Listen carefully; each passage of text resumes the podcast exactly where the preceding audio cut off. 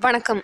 April நான்காம் தேதிக்கான செய்திச் சுருக்கம். செய்திகள் வாசிப்பது ரம்யா கலைவாணி. சத்தீஸ்கர் மாநிலத்தின் கான்கர் பகுதியில் நக்சல்களுடன் நடைபெற்ற சண்டையில் நான்கு பிஎஸ்எஃப் வீரர்கள் உயிரிழந்தனர். கூகுள் நிறுவனத்தில் அரசியல் விளம்பரங்கள் செய்வதில் பாஜக கட்சி முதலிடம் பிடித்துள்ளது. இதில் காங்கிரஸ் ஆறாவது இடத்தை பிடித்துள்ளது என அறிக்கையில் குறிப்பிடப்பட்டுள்ளது. வங்கிகளுக்கு வழங்கிய கடன் மற்றும் வங்கிகளிடம் இருந்து பெறும் கடனுக்கான வட்டி விகிதத்தை பூஜ்ஜியம் புள்ளி இரண்டு ஐந்து சதவிகிதம் குறைப்பதாக ரிசர்வ் வங்கி அறிவித்துள்ளது. சித்திரை விஷு பண்டிகையை முன்னிட்டு சபரிமலை ஐயப்பன் கோவில் நடை வருகிற பத்தாம் தேதி திறக்கப்படுகிறது. பாராளுமன்ற தேர்தலை ஒட்டி நாடு முழுவதும் நடந்த சோதனையில் ரூபாய் முன்னூற்றி எழுபத்தி ஏழு கோடி பணம் பறிமுதல் செய்யப்பட்டது.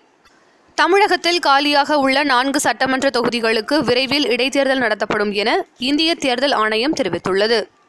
வயநாடு மக்களவை தொகுதியில் போட்டியிட காங்கிரஸ் தலைவர் திரு ராகுல் காந்தி வேட்புமனு தாக்கல் செய்தார். பாகிஸ்தானின் ஆளில்லாத விமானம் ஒன்றை பஞ்சாப் மாநிலம் தன்தாரன் பகுதியில் இந்திய எல்லைப்படை சுட்டு வீழ்த்தியது வயநாடு நாடாளுமன்ற தொகுதியில் போட்டியிடும் காங்கிரஸ் தலைவர் திரு ராகுல் காந்தியை எதிர்த்து போட்டியிடப் போவதாக சரிதா நாயர் அறிவித்துள்ளார். பன்னாட்டுச் செய்தி. பிரதமர் திரு நரேந்திர மோடிக்கு உயர்ந்த குடிமகனுக்கான சயீத் பதக்க விருதை வழங்க உள்ளதாக ஐக்கிய அரபு எமிரேட்ஸ் அரசு அறிவித்துள்ளது. விளையாட்டுச் செய்திகள். மும்பை இந்தியன்ஸ் அணிக்கு எதிரான ஆட்டத்தில் பனிரெண்டு ரன்கள் எடுத்ததன் மூலம் சென்னை அணிக்காக மகேந்திர சிங் தோனி நான்காயிரம் ரன்களை கடந்த வீரர் என்ற சாதனையை படைத்துள்ளார்.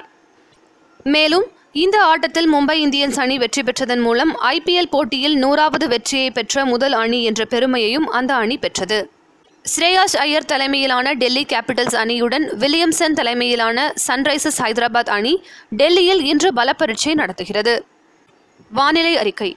ஒன்பது மாவட்டங்களில் இயல்பை விட வெப்பம் அதிகமாக இருக்கும் என்று சென்னை வானிலை ஆய்வு மையம் அறிவித்துள்ளது. நாளைய சிறப்பு. தேசிய கடல்சார் தினம் மற்றும் அறுவை சிகிச்சையின் தந்தை ஜோசப் லிஸ்டரின் பிறந்த தினம். இத்துடன் இன்றைய செய்தியறிக்கை நிறைவு பெறுகிறது. மீண்டும் நாளை சந்திப்போம்.